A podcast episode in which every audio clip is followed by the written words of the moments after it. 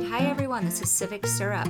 It is July 19th, episode 14, and we're here today with Cheri Jahn of District 20.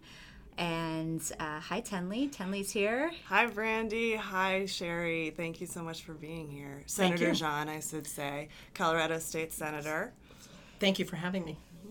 Yeah, so uh, if for those of you who are um, interested in, you know, being a sponsor at some point of our podcast, Civic Syrup, you know, uh, Tenley and I do these as much as we possibly can.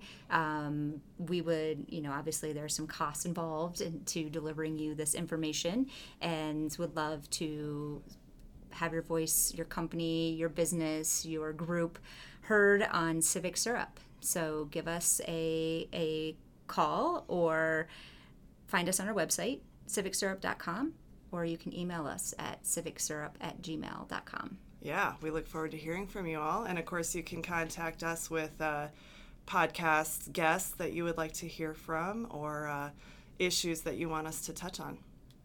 Great. So we're going to go ahead and get started. So Cheri, just give us a little bit of background. How did you? You've been in um, this seat for 16 years now, or going on 16. I was in the House for eight years, Okay. Elected in 2000, so I began my term in 2011. I mean, 20, 2001, and then served for eight years in the House. Um, I was, my last four years there, I was the Speaker pro tem to Andrew Romanoff, who was the Speaker.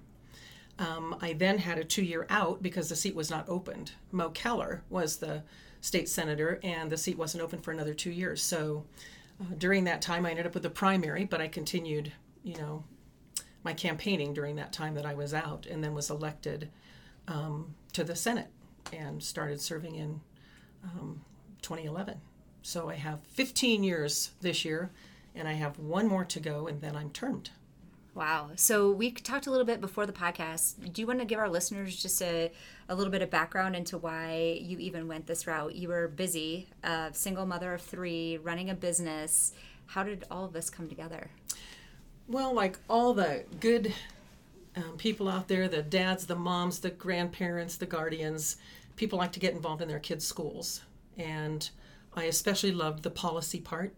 I worked on the PTA, but my favorite was accountability, and then uh, was recommended to some community stuff, working with actually the police department on a, a federal grant on how in the world do we get a hold of this graffiti. It's out of control. Um, so I found that I really loved working on policy. And when Moe Keller was term limited out of the um, House, when she was then going to take Pro, uh, Ed Perlmutter's seat, he was the state senator in this seat, um, they asked if I'd run. And I said, seriously? really? I was very surprised that they even knew who I was. Um, but then I, you know, really got a handle on more of the whole everyday thing. Would I be able to do it? You know, being a single mom. My youngest then at that point was 16. Um, but I had my business, which I still have today, and I needed to make sure when I commit to something, it has to be 150%. Yeah. So would I be able to do the job? Um, because it just sounded fascinating. I love issues and I love policy, and that's how it all happened. I began campaigning, and then I won. Wow. So did you have a what did your campaign team look like?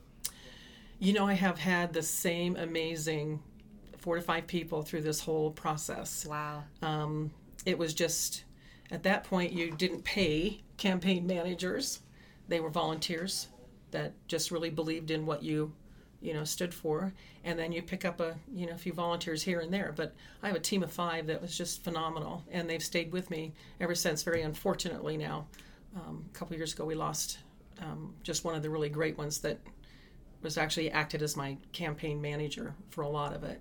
And then I had a young kid that worked for me as an intern when he was 16 Wow. and was so amazing that I brought him on as my aide the next year when he was 17 and I mean, he's just been with me ever since and we're still he now works in, in the capitol and he's one of the liaisons to the department of um, the uh, health department and just does a fabulous job I just love these stories about young people getting involved because I feel like I talk to a lot of um, adults, you know, who are voting age and, and feel like they don't even make much of a difference. And then I hear these wonderful stories about people who don't yet have the ability to vote, don't yet have, you know, a big long resume behind them and they don't care. They're out there, you know, Mm-hmm. working, working and making their voices heard. So that's that's really cool. Yeah, that's really impressive. One of the f- things that I have loved the most is when I get to go meet with students and kids. You know, they'll come down to the Capitol on tours, or, you know, I've gone to the schools, been invited to schools a couple of times, and I love talking to kids because um, their thinking is still so pure. I mean, they haven't become a hardline party person generally, and um, they've got incredibly great ideas on, you know, well, this is the problem. Okay, so how would we fix that? That's so interesting And that I kids are love sort of hearing from them. inherently issue focused. Well, Yeah. it's also important that they realize whether they can vote or not, their voice, number one, does matter. Number two, every single thing we do in the state affects the everyday lives of people. And especially kids. I said, you know, I get to say when you get your driver's license. Mm-hmm. Yeah. You know, we say, when are you going to lose the driver's license? Yeah. You know, what are you going to pay for the insurance? Do you have to have insurance? We're going to we're going to say whether you have to have it. So everything that we do affects, and so they become very engaged. And I encourage them to, you know, go to their school board meetings, go to their council, city council meetings, and get educated in their communities. And if they can volunteer for a candidate Yeah, that they absolutely. Mm-hmm. like, you know, that could be one avenue. Yeah. Awesome. Yeah, that's really incredible, Cheri. So tell us a little bit about District 20.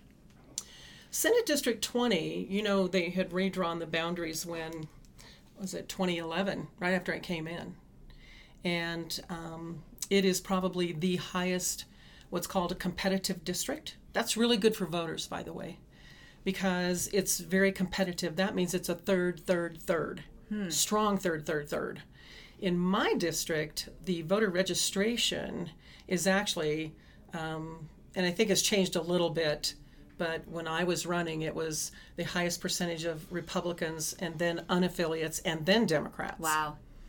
And so um, the reason I say it's good for voters is because it's not slanted one way or the other. And I happen to always be- been one of those that believe that's good for for people because you really have to run the gamut. You you you hear from people all across the you know the the the um, aisle of you know whether they're Republicans or unaffiliates or you know Green Party, Libertarians, uh, Democrats. You hear all of it. Yeah, so t- uh, you know, just we talked about this before the podcast, but just how you are truly the voice of your district.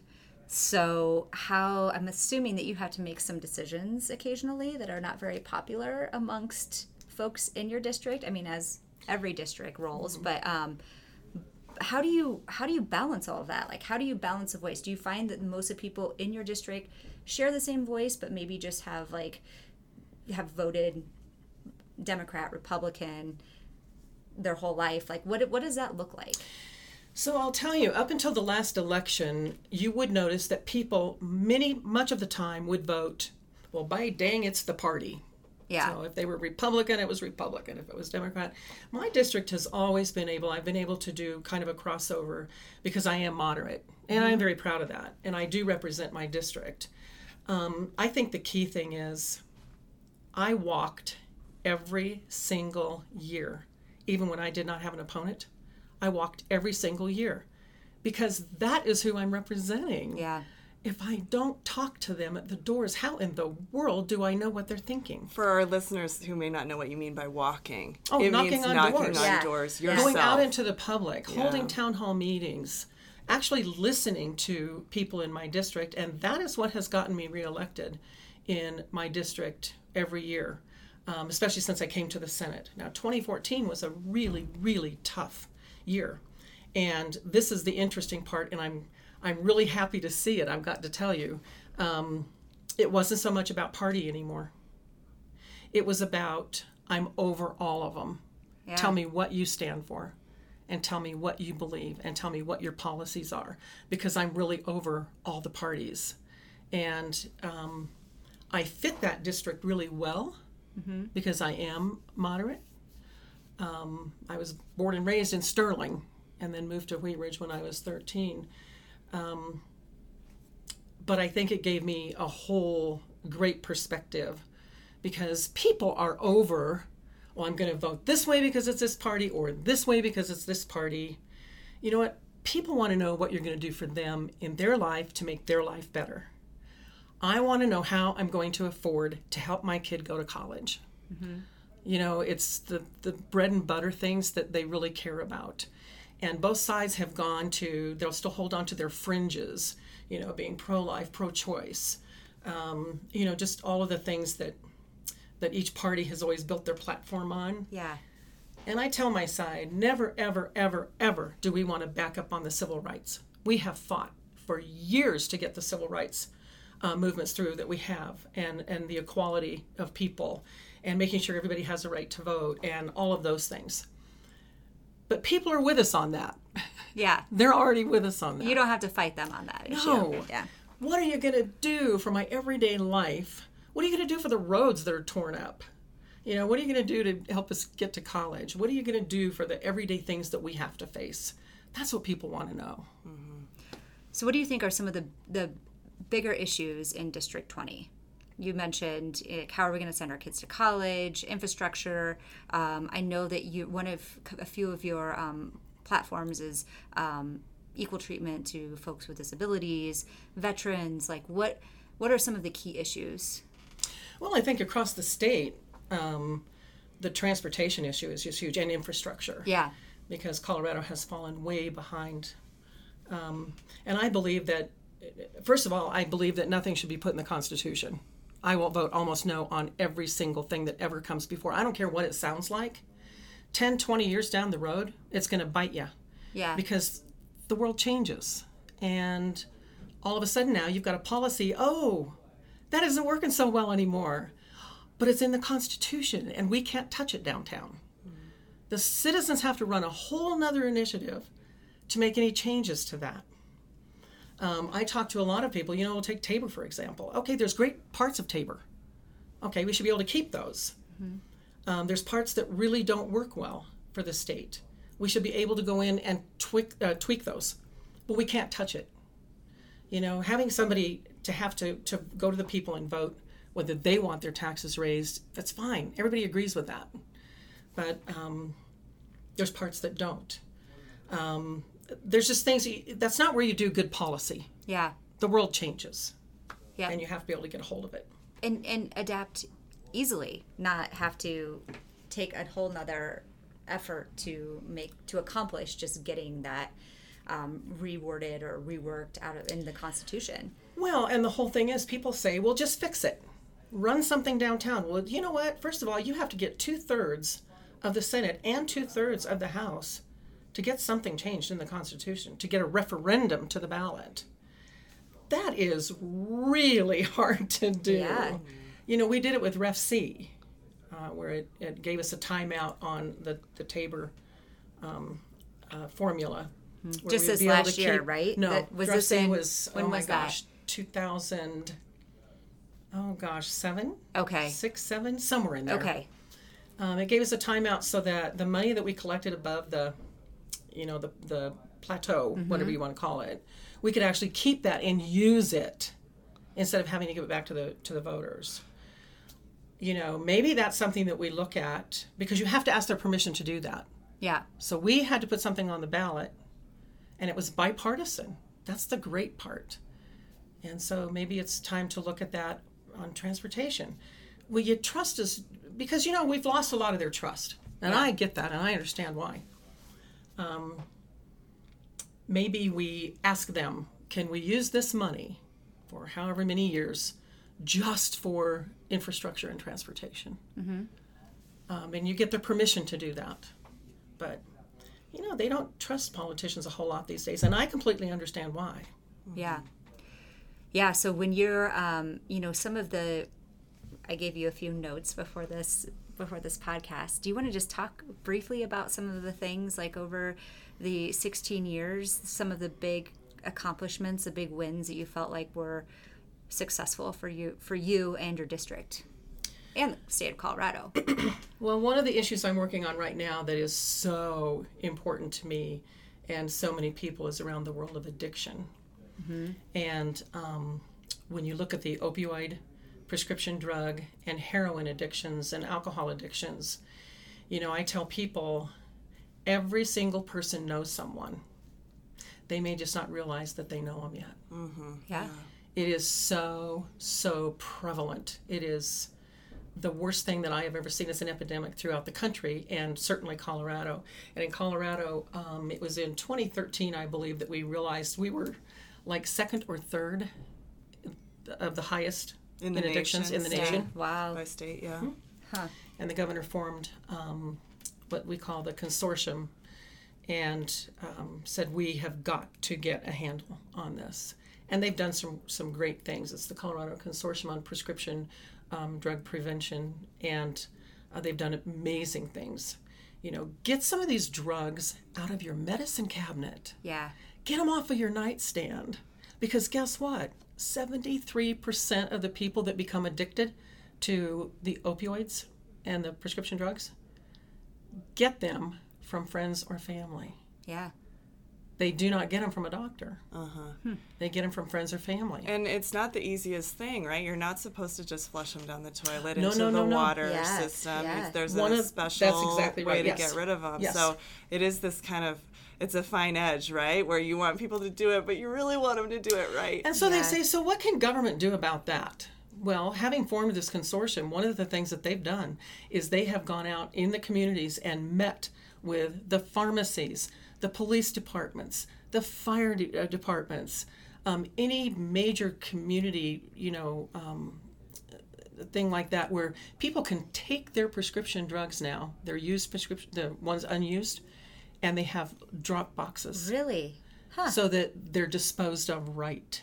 Wow. Uh, I didn't you- know that. Now, when I tried to do that, I think I was uh, there was confusion about like I was told there would be a charge for giving my prescriptions back, and I thought That's interesting. I've not heard that. Interesting. Um, so I feel like that's maybe kind of a healthcare oversight thing where, um, you know, it, it, and it it I'm trying to think of the other thing that happened though. I mean, I ended up not paying to return them because I picked up a pamphlet that said, "Well, here's how you can dispose of them safely at home," and I followed those instructions. So it's it's confusing. That's interesting to hear. I have not heard that, Yeah. but it's something I want to look into. Yeah. Because we want them to take them, all of them. Yeah. Yeah. Uh, then the other piece to that is we're trying really hard to do education around pain management, and you know working with the doctors who've been wonderful to work with on. Do you really need to give them 30 day supply? Do you need to give them at all? Right. could you give them a three day supply? Um, and that's really hard for docs to do because they've been, for all of their years of training, it's you make the patient comfortable. Yeah. You know? And it's getting worse, right? People have these Mm-hmm. expectations that I'm going to have this huge procedure and I don't want to feel it. That's right. I don't want to feel it afterwards Mm-hmm. because it's you know medicine's turning into big business too. So it's all about how do we make these patients happy? And they hire teams of of people to evaluate your experience. I get surveys, calls just from taking my boys in for a checkup. They're like, "How was your experience?" And I was like, um, "It was good." It was just. And why really? You just pay somebody to do this all day? but I think that there's there's so many layers to this problem and it's hitting each one and with a different message. Exactly right. And I think the other thing that government can do is just education. You know, Yeah. you don't have to mandate all the, you don't have to mandate everything. It's a lot of times mandates really don't work anyway. Um, but um, just making it so people are aware that is really not a good thing to take. Getting doctors to um, stop overprescribing. Right now, we have a PDMP system. It's the Prescription Drug Monitoring Program. It's national. It was passed, I believe, in 2007, 8, somewhere in there, nationally, where the doctors can go in and see hmm, is this person doctor shopping? You know, Yeah. they maybe is there potential that there's an issue here? Sadly, in Colorado, only 28% of the doctors are using that. Oh. We need to flip that. And so, what is the problem we need to fix? Is it too cumbersome? Um, is it not easy to manipulate? Because, you know, they're already under a whole lot of pressure and stress from the insurance companies to say, nope, you've got 15 minutes with that patient. yeah. Do you know what I'm saying? Yeah. Absolutely. That's really, really making it hard on doctors. Yeah. And that's someplace where I think that, uh, come on, let I- a doctor be a doctor. Yeah. Let a teacher be a teacher. Stop over regulating that piece. Yeah. But um, making it so that it's very quick and easy for them to get in and see. The other sad thing I've found through all of my work on the opioid thing so far this last year was that we now have added veterinarians to the PDMP. Veterinarians, you say? PDM. What's The PDM? The prescription drug monitoring program. Oh, they can go in yeah. and look. They're not going to go in and look just if you take your dog or cat in. That's not. Mm-hmm. If they suspect what's happening now, people are harming their animals.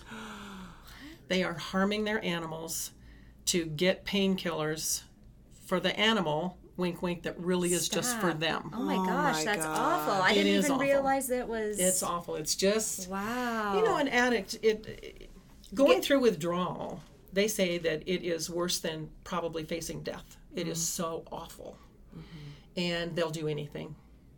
If not for this addiction this crime probably wouldn't have happened. Yeah. this animal wouldn't have been abused. This child wouldn't have been abused. There's so many things. If not for the addiction these things would not have happened. Mm-hmm. And so it makes people do things they would not normally do So then, are you? It sounds like maybe you're working on kind of a multi-pronged approach, right? Like, let's get rid of the medications when they're just sitting around the house. A, Mm-hmm. right? That's like you know, or or keep them from being prescribed unnecessarily in the first place. Yes. And then all the way down the line from people, you so preventing the addiction from you know there even being opportunity there to then okay how can we educate the public and how can we educate doctors and how can we get the electronic records working and um, potentially i mean i don't know how you feel about this but you know treatment programs right if withdrawal is so bad it should be supervised professionally right and the the issue that you bring up is one of the biggest to me. We have great treatment programs.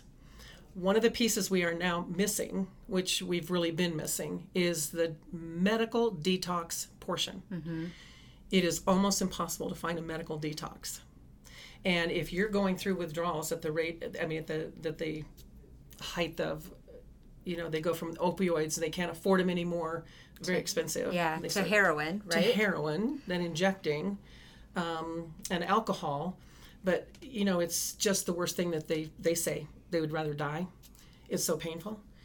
Um, unless you've been medically detoxed, especially with alcohol, you actually can die from uh, withdrawals from alcohol. Yes. You won't die from withdrawals from the heroin and the opioids. It is the worst thing you've ever been through, but you can die from alcohol withdrawals. You have to be medically detoxed before a treatment plan or treatment program facility can even take you. So Wow. So That's that's, a a, huge huge, issue. barrier for people who Huge. want the help, who It's know huge. they have a problem It's and are seeking help, they still can't find it. So how how do we deal with that? Well, I'm really working hard on that piece. um, this last year, we began that discussion. Arapahoe House, who is just awesome, you know, it's one of the oldest and best treatment, you know, um, centers out there, no longer will be doing medical detoxes. Those aren't the people that pay for the service. You know, they get medically detoxed, and you have a hard time getting, you know, the funding for that. Um, so they just were losing so much money every single month. They had to get out of that piece. So they're really focusing on the treatment and the recovery. That's very important treatment recovery. Yeah. So now, who's going to do the detox? Nobody That is knows. the question. That's what I'm uh, going after now. Is you know, that's where I believe some of this funding should go um, in the state, Yeah. and that's what I worked on hard last year was getting more funding for treatment. And the other thing that is so important to me for people to know, there's no demographics around these addictions. Yep. And the stigma has just been so. They picture you say heroin addict, and they in- instantly go to a street corner in, you know, on Colfax. Let me just tell you that is could not be further from true. We have grandmothers, we have seniors, we have business people. business people. We have all of these. The spectrum is just huge. So the stigma, you know, um, well, they should just stop taking it. That's just not how the brain works. Yeah. Yeah. It's very sad. It's just not Yeah, it's not humane. even. so people really, I hope that they continue really learning more about it and realizing that they actually know somebody, uh-huh. whether they realize they do or not. And it's just a horrible, horrible uh, disease. I, I, it truly is a disease, and um, helping them get help because it costs us a lot of money when they're not getting help because they're showing up at the emergency rooms, they're in the hospitals. You know, their their kidneys are failing, their livers are failing. They're in jail. They're in jail. They're in prison. Um, a lot of them are in jail and prison for things they would not have done if not for. So you have the hardline people that just say, then they shouldn't have done it. Well, all right, I'll give them that. But they did. And maybe it was many of the times it was from a, a surgery mm-hmm. and they were given these prescriptions and the pain was still there because actually it masks the pain. It doesn't really take care of the yeah. So you just issue. keep taking it. That's right. Yeah. So that's probably the biggest issue that I've been working on this last couple of years. Before that, I actually um, I'm a small business owner, and so those issues are very important to me. That we allow a, a, a business to be able to run the business, um, and not you know make it impossible for them to adhere to all of the policies small business owner doesn't have time to sit in chamber meetings if they can even afford to, to join them to find out what are all the regulations am i violating something i mean it's just it's difficult so i watch those issues very closely mm-hmm. um, juvenile stuff um, i worked on something for 13 years before i finally got it through in 2005 i was able to repeal uh, with a good senator republican lynn hefley um, in the house uh, that they could no longer lock juveniles, 14 years of age, you know, to 17, in prison for the rest of their life without ever a chance of parole. Thank you. Period. Thank you. There was the thing that bothered me was oh egregious crimes. I will never. What of they course. did was horrid. Of course. But you, every single situation was different, and a judge should be able to look at the whole story and all the mitigating circumstances to make a decision whether or not someone should, in fact, be there for the rest of their life. Yeah. Um, so we stopped that process, but they had to serve 40 years was the best I could do. Oh wow! So for the all the next years, continued working on that, and finally last year, not this last session, but the one before, uh, worked with another Republican, Laura Woods, um, and through five Supreme Court rulings, they have flat said yeah, that was unconstitutional. Uh-huh. You have violated their Eighth Amendment, you know, rights. I mean, you wow. cannot do that. It was unusual, cruel, and unusual be- yeah. um, um, punishment. Punishment, yeah. and you just can't do that. So we were able to um, write policy that they will get another another hearing. Uh, doesn't mean that they're going to get out, but doggone it, a judge gets to look at the whole picture. What have they done while they're in there? Some of these people have two master's degree now. Wow. I mean, they were 14, 15 when they went in. You know, we have absolute science evidence that their brains have not developed. Right. Sometimes you oh. wonder how, you know, but I mean, yeah. at least 25. Yeah. yeah. Um, so when do they get their hearing again? Is it 18? It's in process. Or is no, it right depending now. It's going on okay. right now as okay. they're bringing them up. Okay. Um, they're getting a, a, a resentencing hearing. Okay and oh, maybe oh, so they this will. will be retroactive. So it'll be yes. yeah. I okay. carried the portion that was for the 48 juveniles we had. Okay. I still call them kids, but they're, they're not. They're not anymore. Yeah. Um, one that I followed very very closely was Jacob Ind, and um, he was 15, uh-huh. and uh, what they did to that little boy from the time he was two on was just something you and I could never speak of. And at 15, he made a really horrible decision, and he, you know, killed his parents that is absolutely unacceptable. And yes, there should be a punishment. What about what they did to him for all of those years? It was mm-hmm. worse than you and I can even imagine doing to a child. Mm-hmm. And um, and you're when you're 14 or 15. I mean, does anybody know teenagers who make good decisions all the time? I mean, I don't want to, I don't want to belittle the gravity of the situation, no, the but I mean, oh. we've got there, and we all know, as you said, there's science about what abuse does to mm-hmm. a child's brain. I mean, it, mm-hmm. it the brain reacts to that. So, um, oh, that's that's heartbreaking. Yeah, it's so right like now, those 48 get a resentencing hearing, and a judge can make that determination. How have they done? What have they done? If they've been a problem in prison, yeah, they probably shouldn't be coming out. Yeah. But they have to go through a very intense program. It's a three-year program. Um, and first, they have to apply. They can't just get into this program, and it's all done within the prison. They don't get to come out. Yeah. Um, so we're very, I'm very, very pleased about that. And um, That's great. Congratulations. And then going forward, you know, uh, how we handle those situations. Well, and that really speaks to what you. I mean, that strikes me as a civil rights issue, right? I To me it mean, was. In, in our in our national constitution, as you said, you know, we our nation is founded on criminals being treated like people, and you know they do have certain rights, Mm-hmm. and uh, so to me, that sounds like a civil rights issue Mm-hmm. as well, especially when you look at the criminal justice system and some of the inequities there that I think we're you know hearing more about and trying to work towards fixing as well. Um, and you know, hopefully, like you say, hopefully everyone's on board with with that. So yeah. Is there anything else that needs to happen with that, or do you feel like that's like No, right we've now accomplished? we made sure that it, it, they had plenty of time to get what does the program look like. So we have brought all the experts together, and they've been working on that now for the past year. And then in August 2018, it will go live, so people will be able to start applying. And um, the other thing I will say to that is sometimes when you're just locked away for life as a 15 year old, well, what hope do you have? These people have done amazing things, knowing that they were going to be there for the rest of their life.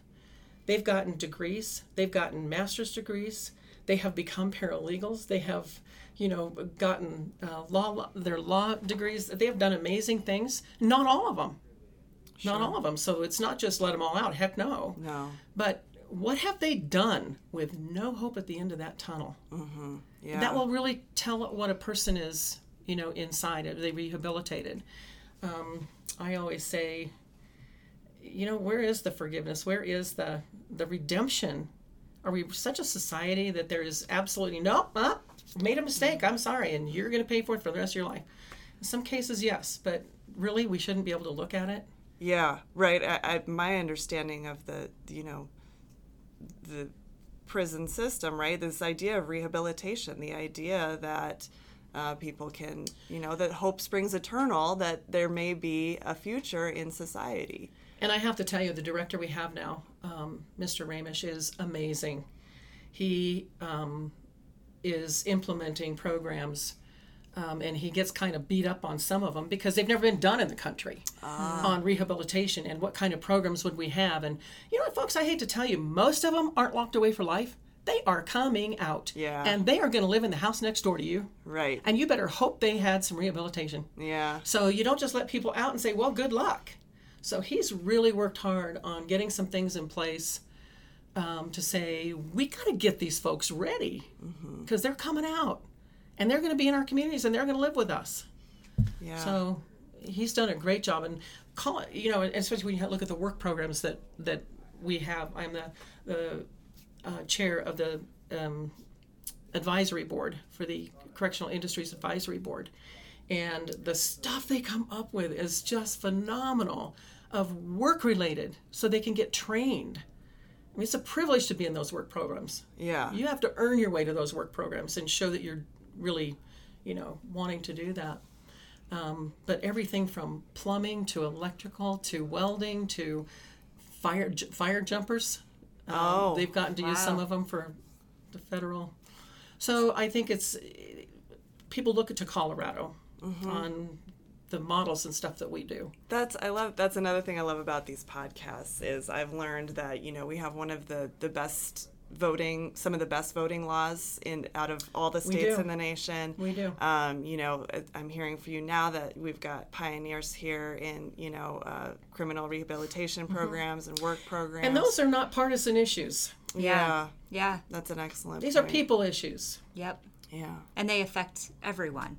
That's exactly right, one way or the other. Yeah. So what do you have kind of on your radar screen for the for your I guess it would be your final legislative session I coming have, up, right? as I stated last year, my devotion will be to this addiction and to the opioid, and you know, making sure that we get more treatment and you know what that whole picture looks like, uh, because it is such a huge problem. So we've been hearing a ton about healthcare lately, Uh-huh. and I just I just want to throw that out there and see you know how does healthcare policy interface with this op- you know opioid addictions and addictions in general. Well, right now we feel very fortunate that that has peace has not at first was threatened, but now is not that they he's that the at the national level they're putting more money into the um, treatment and recovery piece.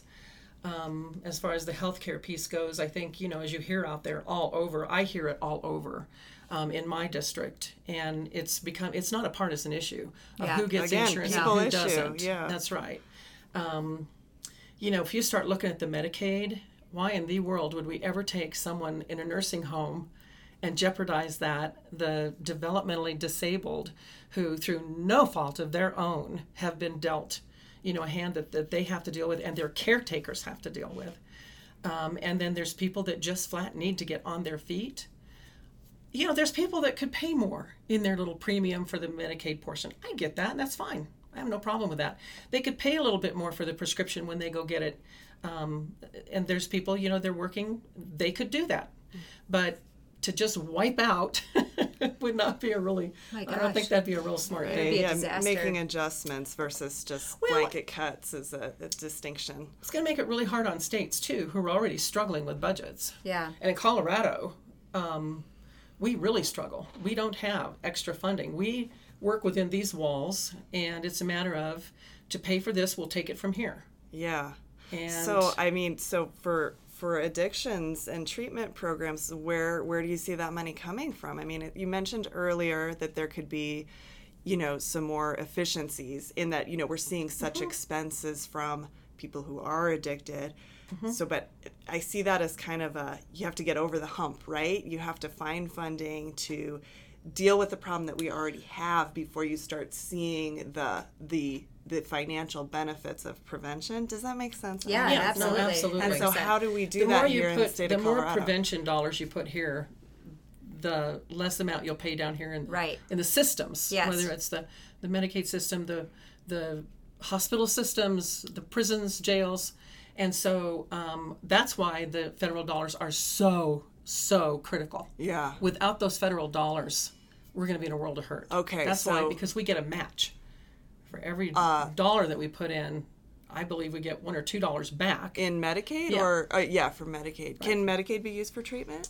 Um, it well, Yeah. some and some not. That's Uh-huh. a real that's a real complex. What they will pay for, what they won't. We have worked on that legislation this last year Yeah. that they'll be able to do more. They'll be able Okay. to do more. Okay. But when you're looking at behavioral health, Ah. those dollars um, help the behavioral health. Okay. Okay. Interesting. Yeah, they the, It's just the a federal different dollars. classification. Yeah. Um, I'm assuming that you know when we're talking about the the treatment portion of you know not the rehabilitation but the actual like treatment of getting those who are addicted in a safe place where they can actually then be rehabilitated. I'm assuming that's not cheap. Um, or what does that look like? Or what kind of um, there's some medical professionals involved. Um, what exactly does that look like from a cost standpoint?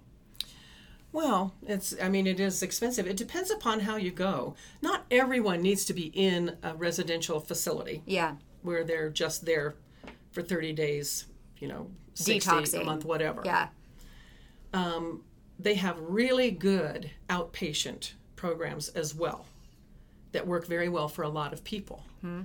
There's some people that literally have got to go into a residential yeah. And yes, it is expensive. It is expensive. But it's just not a.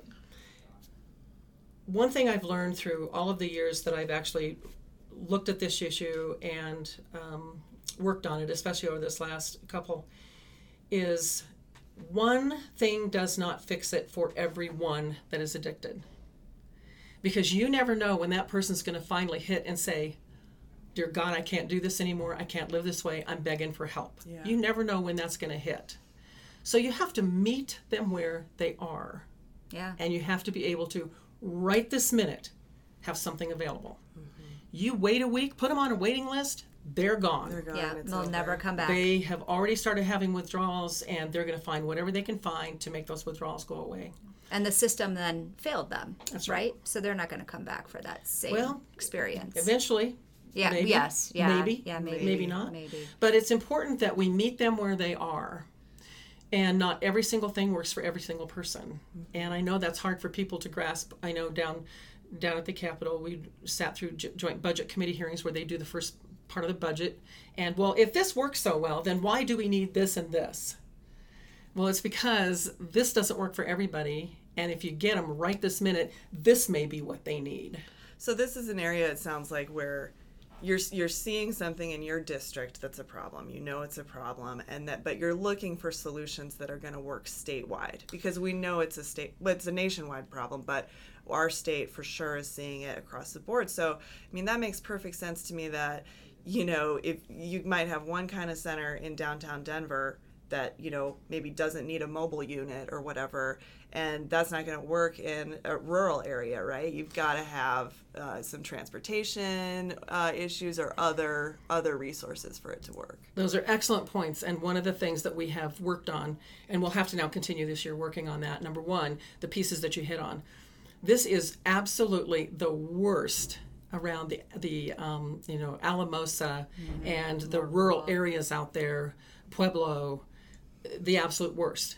They are so sh- everyone is so short staffed and they have they do not have enough professionals and addiction um, uh, professionals to do this the doctors, the psychs, the um, certified addiction counselors, because they're, they come in different levels one, two, and three. You really need two and three for the certified addiction counselors, the levels. Mm-hmm, mm-hmm. They don't have any in the rural areas. Mm-hmm.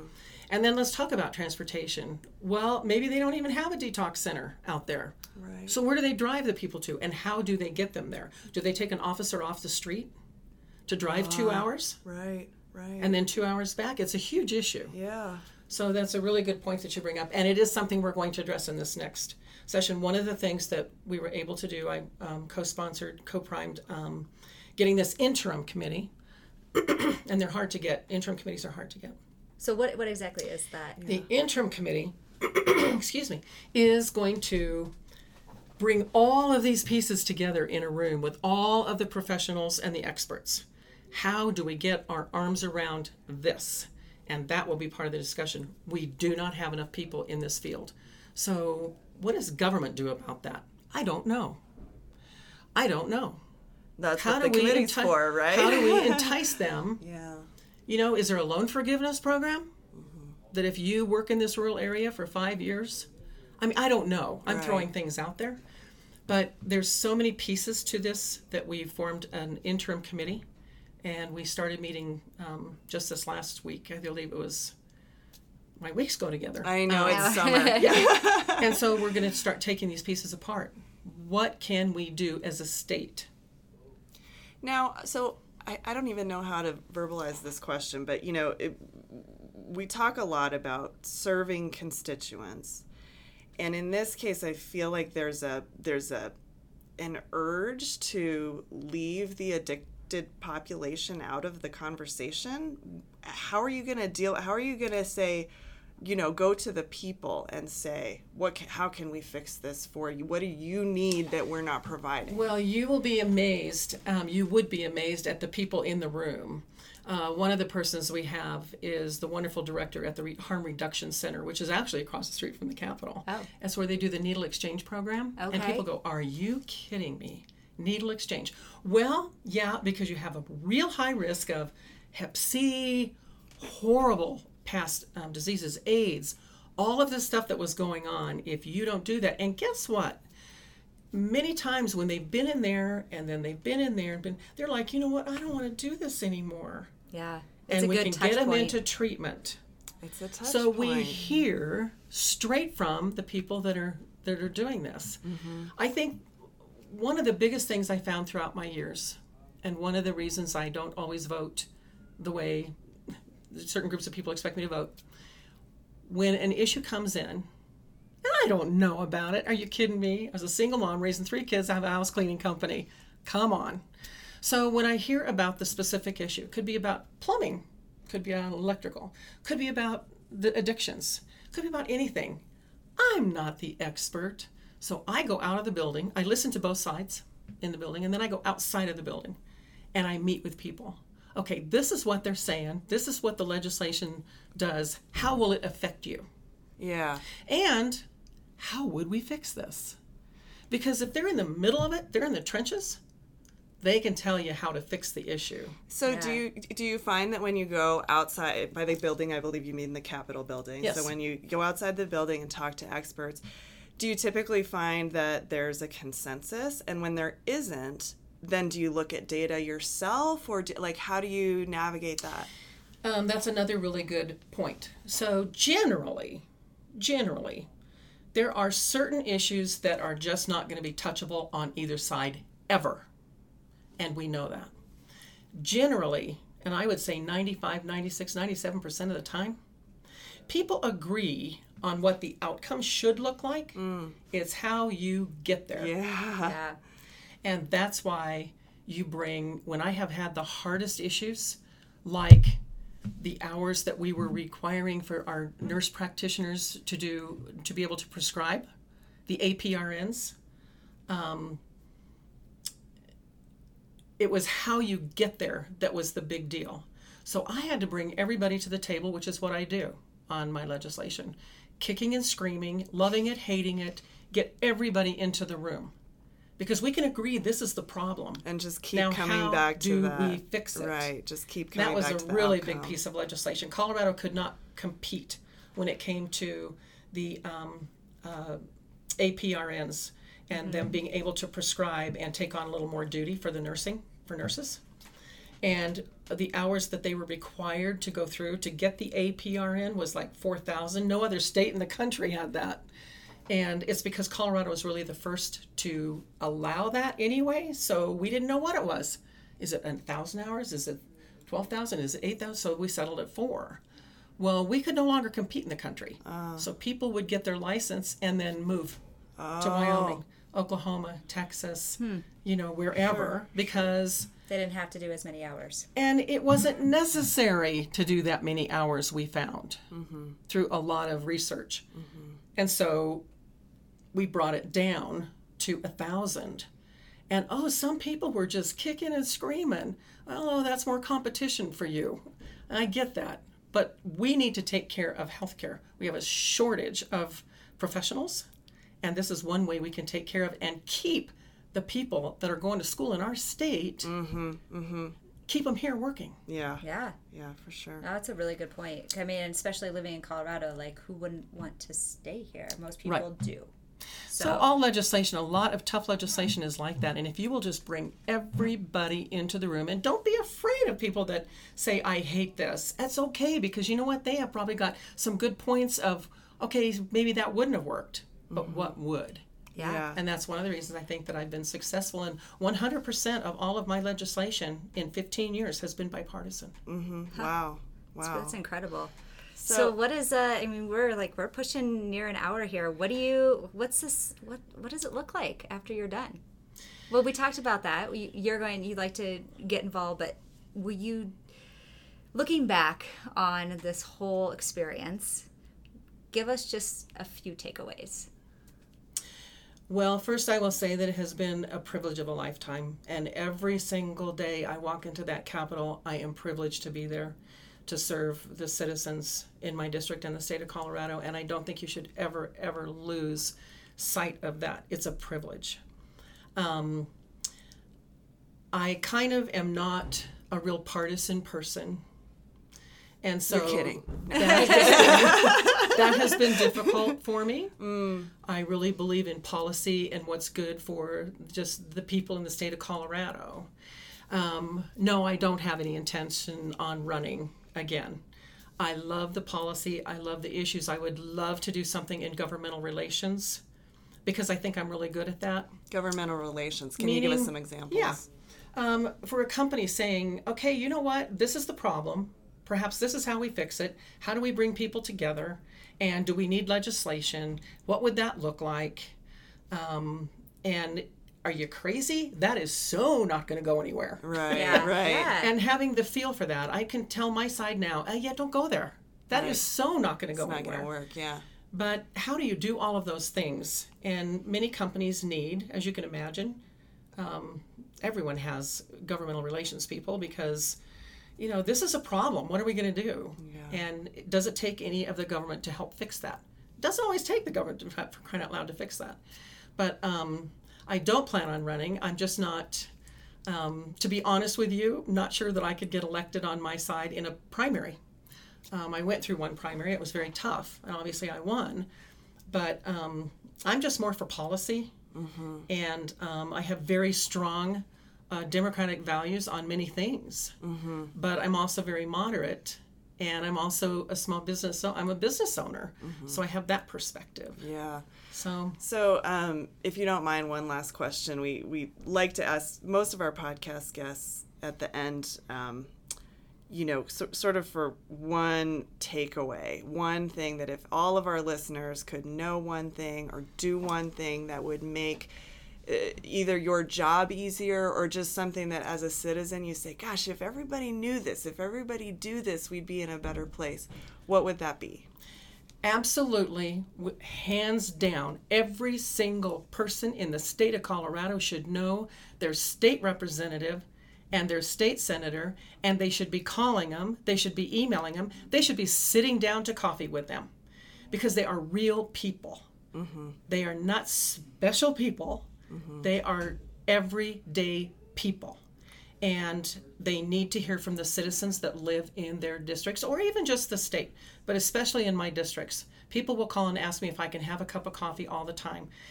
It is the state where so many of these big decisions are being made. And unfortunately, I think people pay almost all attention to the national level when really there is so much they should be involved in in the state. That affects their everyday Absolutely. lives. And Yeah. every single citizen should be, they should have a, a relationship with their legislator, whether it's an email, a letter, I still take letters, um, a phone call, coffee, Meeting, yeah. whatever it is, they have a voice, and by dang, they should make sure that it's being heard, especially in their districts. Amen, sister. Yeah. What a great way I, to end. I think that's a great way to end, and I think that that is basically the mission of Civic Syrup is that people should get involved. It doesn't matter what level. It just and that it's doesn't not that matter. hard. It It's takes five hard. minutes to look up your senator, your state senator, and your state representative, and just give them a call and say, "Hey, I don't know you, but I want to." Really, one thing very, very quick is to make sure that you're not basing your opinions on a soundbite. Mm. Yeah. What sounds good or sounds awful is a sound bite. What does the legislation actually say? And that's where I sometimes get into trouble because I read it and go, okay, it may sound really good over here, but I got to tell you, this is what it's going to do, and you don't want to go there. Oh yeah, So I- don't vote. Right. Citizens shouldn't vote and make an opinion based on something they just heard. Yeah. Well, and when I Get first even started looking at, at state legislation, you, you can go on the, the Colorado Assembly website Absolutely. and look up bills and read them yourself. Absolutely. And uh, the, it was really interesting to look at a bill's title and then actually read the bill. That's and right. sometimes you would find that the two were barely even related. That's right. Yeah. That's right. yeah. Very interesting. It's like it's like the catchy headline, you know. The like, devil's in the details. Yeah, Yeah. yeah, it is. It absolutely is.